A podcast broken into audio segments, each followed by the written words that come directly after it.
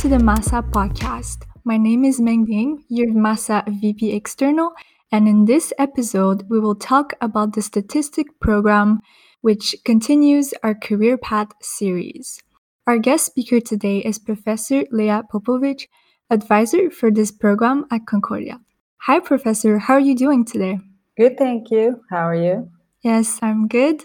Students often struggle when they must make choices related to their career path.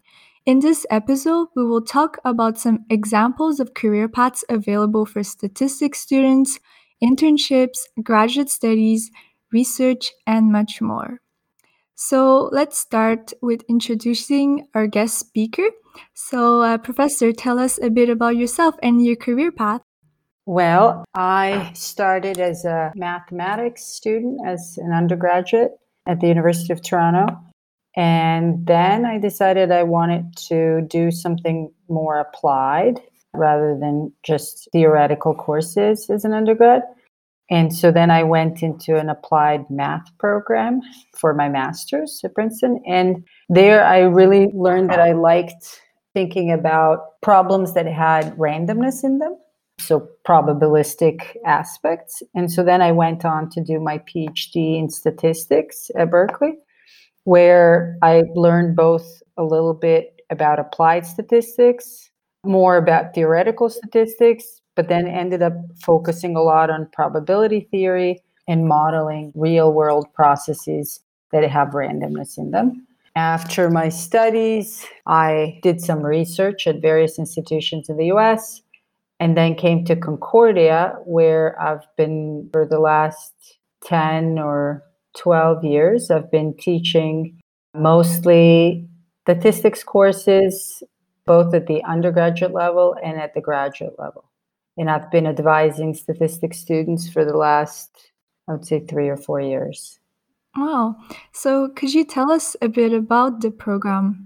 So, the program has a lot of overlap with the applied math and pure math programs in the sense of having some core background in mathematical tools that are important for statisticians but it has a lot of extra courses that focus on specific statistical skills that are important for analyzing data in the real world. So we have a number of statistics courses that are not just introductory, like at the 200 and 300 level, but we also have 400 level courses that discuss more advanced topics.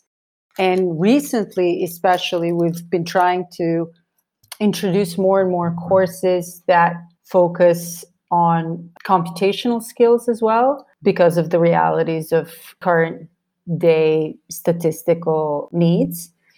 And so we're kind of trying to move the program into incorporating a lot more computing, programming, and other skills that complement the theoretical expertise in a way that will help them integrate into the workforce more easily. So I would say that the main difference between kind of a pure math or a pure and applied math programs and statistics is that the statistics program has extra courses that specifically focus on both analyzing and modeling uh, data from the real world. And I know that students can either be in a specialization and they can also go and choose to go into honors. So, would you recommend to go into honors compared to specialization? It sort of depends on the goals of the student or the interests. Typically, the honors program, students can only enter that after, I think, about four terms, at least three terms of studies in certain number of credits. So one cannot directly enter into the honors program. Mm-hmm. One has to be in the specialization program first, and then one can decide to add sort of or move to the honors program predominantly because the main reason one might want to do that is if one is interested in doing an honors project. And an honors project is sort of an independent but guided study, which is equivalent to a three credit course and takes about one semester to complete, during which the student is engaged in either a research project or a certain learning project combined with, with some applied elements. So my experience has been that the honors projects are most interesting to students who want to explore whether they want to continue with school after the bachelor's degree.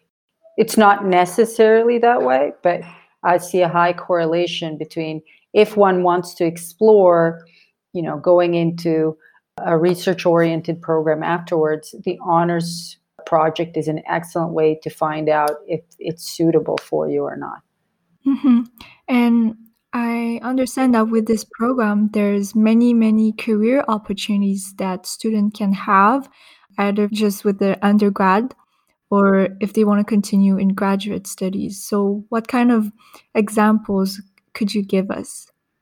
Well, the skills one is supposed to learn during the course of a statistics program are about identifying relationships and trends in data, analyzing, interpreting statistically statistical data, and identifying some differences in relationships, some correlations.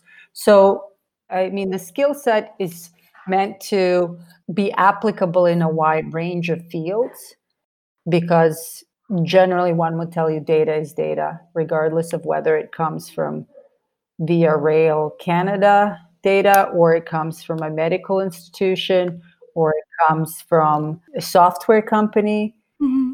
It's not exactly true because I, when one goes into a company, one also has to learn about the specific problems, the specific topic, and the interests of the company. But the skill set is very widely applicable. So statisticians tend to get employed in a wide variety of both research, academic, and industrial environments in government. Mm-hmm. But do you have some specific examples? For example, like I know some students go into biostatistic or they have positions like data analysis. Right. So I would say, that, you know, there's definitely certain categories that are very interested in hiring statisticians. So the medical field is one. So for that, it's quite useful to know more about biostatistics to, to take maybe a specialized course or to learn a bit on one's own. So in the in the medical field, sort of the way that things are done in clinical research as well as in pharmaceutical companies, there's some specificities. So biostatistics tends to combine those tools that are a bit specific for the area. So I would say in, in that area, probably the biggest employer are pharmaceutical companies, but then come various medical clinic and research companies or government environments. Then the other very popular sector is the financial sector, where knowing how to handle data is, is extremely important because uh, even small inferences about small differences can be quite important. Mm-hmm. And obviously, you know, the actuarial and the insurance business is there although you know i'm sure that was discussed. If one is interested in that maybe insurance program is or actuarial program is more applicable but they they need statistical skills too. So it's it would not be uncommon to hire maybe a statistician for their needs. But i would say financial companies are probably banks and other places that have some kind of you know investments and, and financial elements to them are interested in hiring statisticians as well as, as I mentioned, the third kind of big sector is the sort of uh, what we would call the tech industry. Companies like Google, Facebook, etc., have to handle you know large amounts of data, and so statisticians are a huge component of what makes their their business uh, work. So the tech sector is a big sector as well. Mm-hmm. So, you know, there are some of those, maybe they're not as much locally available, but they certainly are available within Canada in other cities. Um, and then there's also the government sector. where you know the statistics canada is a large employer of statisticians because they handle all sorts of government statistics on you know one obvious example being census data. All right. So i think the best way for students to figure out what they want to do is to do some internships. So what kind of internships related to statistic should students look for? Well, it seems that lots of companies nowadays need uh, data analytics. So the statistics students have managed to get internships at various financial and insurance companies such as TD, Intact, Manulife, Desjardins, Aon. But there are also other opportunities, especially in the biomedical sector. Students have gotten internships with the Institut National de Santé Publique du Québec and also at the Jewish Hospital. And of course, there's always the option of internships with Statistics Canada. But there's, as I said, there's a variety of internships in various domains. So, if we move on to talking about some specific tasks that statisticians or biostatisticians have to do daily, what kind of task do they have to do? Well, a lot of emphasis goes into figuring out, in a way, what they call cleaning up data, which means that most of the time when data is collected, it is it is done in a somewhat organized way, but there are lots of there might be lots of problems with it.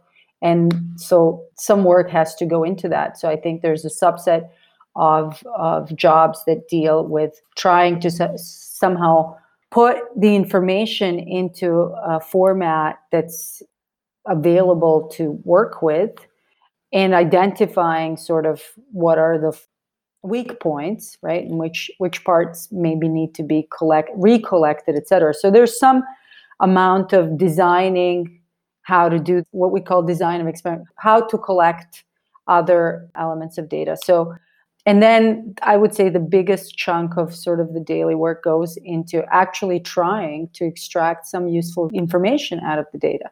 So this can involve trying to use different algorithms on it, trying different models on it, and then reanalyze, you know, reassessing once you have some information whether you've gotten anything useful or not, and then going back. So it's a somewhat iterative process and then there's also the interpreting of your results, which is extremely important because the first thing we try to teach statistics students is just because things are correlated, if you've if you've noticed correlation does not mean there's a causation element. So you actually need to you cannot make statements such as, well, we see this and that, and that means the first thing must have led to the second. So knowing theoretical background is a huge component in being able to interpret the results correctly rather than just you know say there's this number that comes out about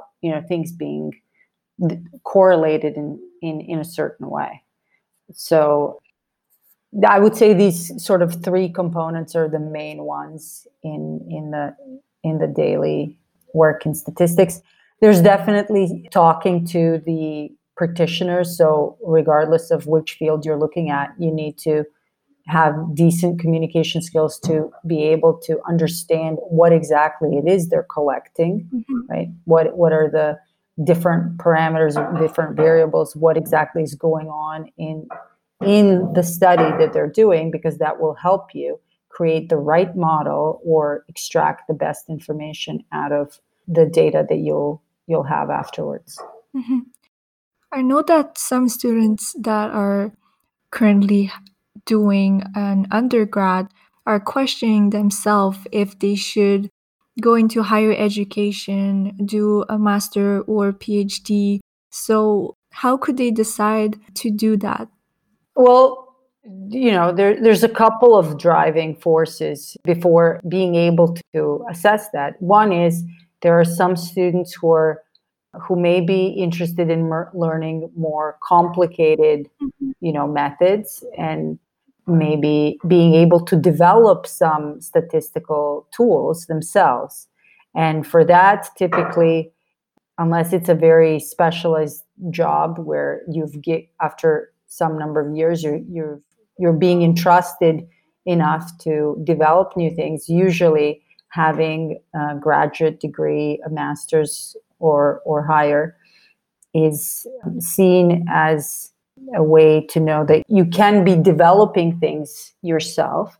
So that is a path that suits people who maybe like um, doing more independent work and more perhaps taking charge a bit more than otherwise. And of course, the second more practical aspect is the job opportunities. So there's certainly job opportunities at the bachelor's level, but mm-hmm. as we, you know, as the current kind of barrage of of available data and people's inability to handle the overwhelming amounts of data, it has created a demand for people to have more practical but more advanced skills in being able to handle that. So there's a number of sort of what I would call job targeted master's programs mm-hmm. that would develop those skills. And of course, with those degrees, certain employers are looking for people with those degrees. Mm-hmm. Yeah, it makes sense that um, if you go and learn those more advanced skills, then you you open more doors to some different opportunities. So if a student wants to go into higher education, how can they do that? What is the best way for students to apply to graduate studies?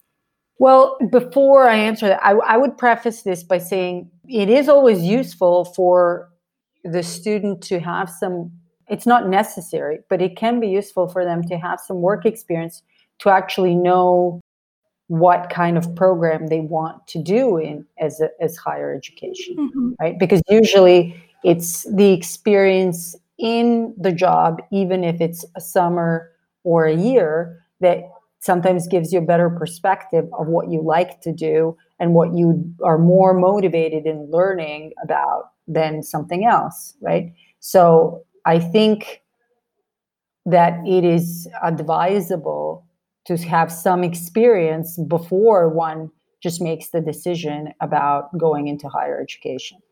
However, if one has made that decision, then you know uh, one good thing to do is to talk to you know your your professors that you've had you know in your undergraduate education and ask for advice about appropriate graduate programs you know explain your interests and whether you're more interested in the the, the practically professionally oriented higher education programs or you're more interested in the more independent and, and research oriented programs because there's there's a distinction between the two.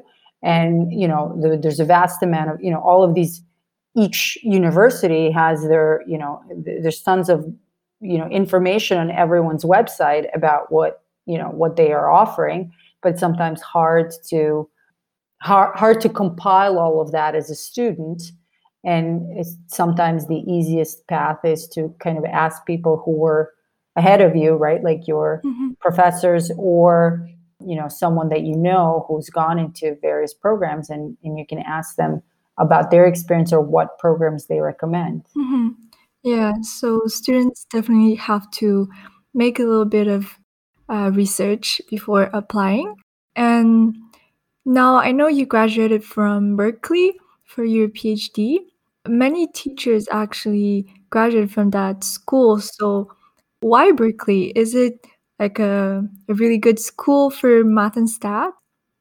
Um, yeah, so Berkeley has had a, a very strong mathematics program mm-hmm. forever, and but then also it's one of the earliest statistics departments back in the days before my days but mm-hmm. back in the days in first half of the 20th century you know statistics used to be part of math departments and it still is like it is in many canadian institutions but it has also separated in many institutions because of slightly different needs or slightly different focuses and they've just um, berkeley was one of those early departments that has had both you know, kind of a theoretical element because of the mathematicians who were got were interested in in statistical issues, and also some uh, very applied statisticians, professors who worked on the U.S. Census and advised the courts, et cetera. So it is just a long tradition of combining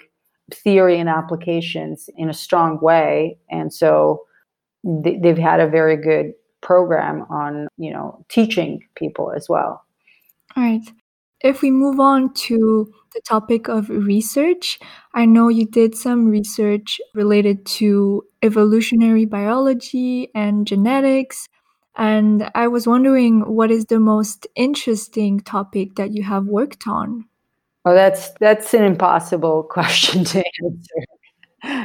the most interesting topic is the one that you can't solve right now oh. because that's the, that's the one that's still puzzling you right so i i always like the challenge of trying to figure out things that i don't yet understand which is somehow how i ended up going more into the theoretical aspects of things rather than implementable stuff but i, I found in my research so far that the most interesting part was always talking to the scientists from which the motivation for the modeling wh- where the problems arise mm-hmm. so talking to um, evolutionary biologists, talking to population geneticists, talking to ecologists.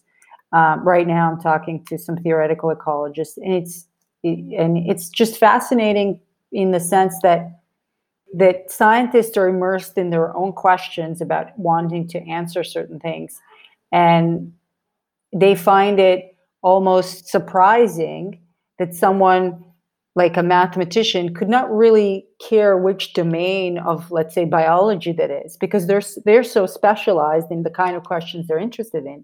And so you tell them well but this process like it appears in finance too or in some other topic and and it it usually surprises the scientists because they sort of think that what they're examining is very specific but there's math tends to kind of be very flexible and be able to sort of if you sort of mold it the right way, it can model different things. But I personally find their stories about like why is their problem interesting and what kind of actual biological questions they're trying to answer. I find that you know the the most stimulating aspects of my research. Mm-hmm.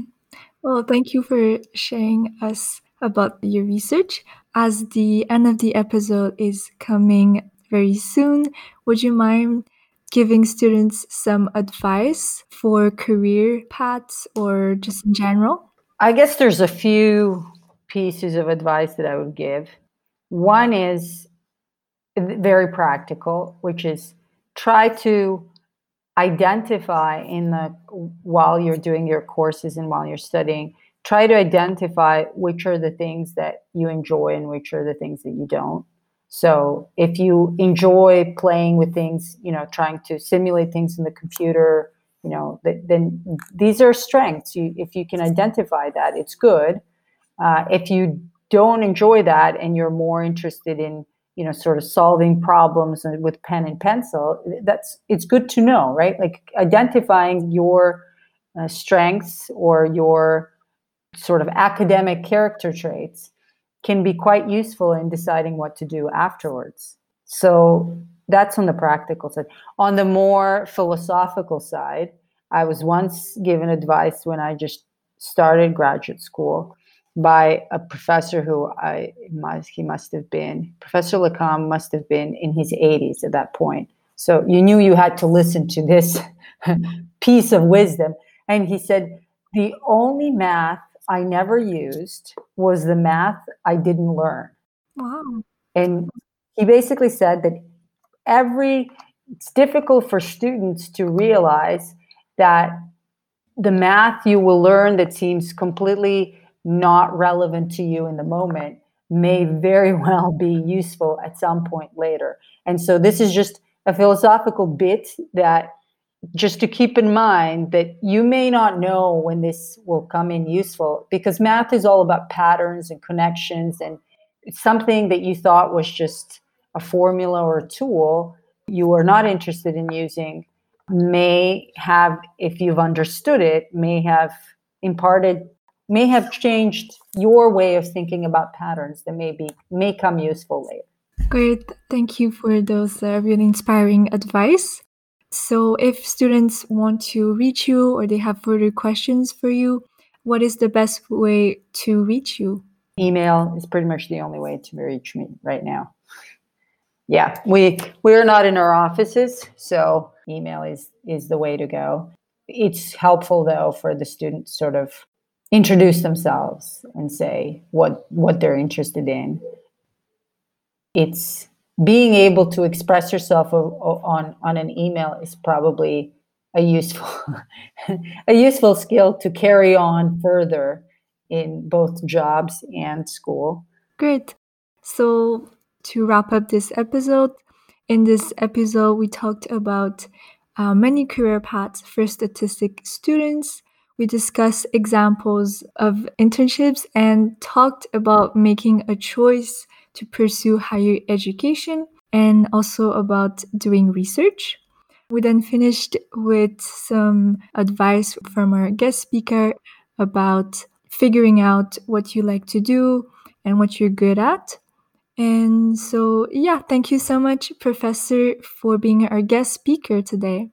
I thank you, Mengding. And thank you all for listening to this episode of the MASA podcast. You can reach us on all our social media accounts and you can find them on the MASA website. Stay tuned for the next episode.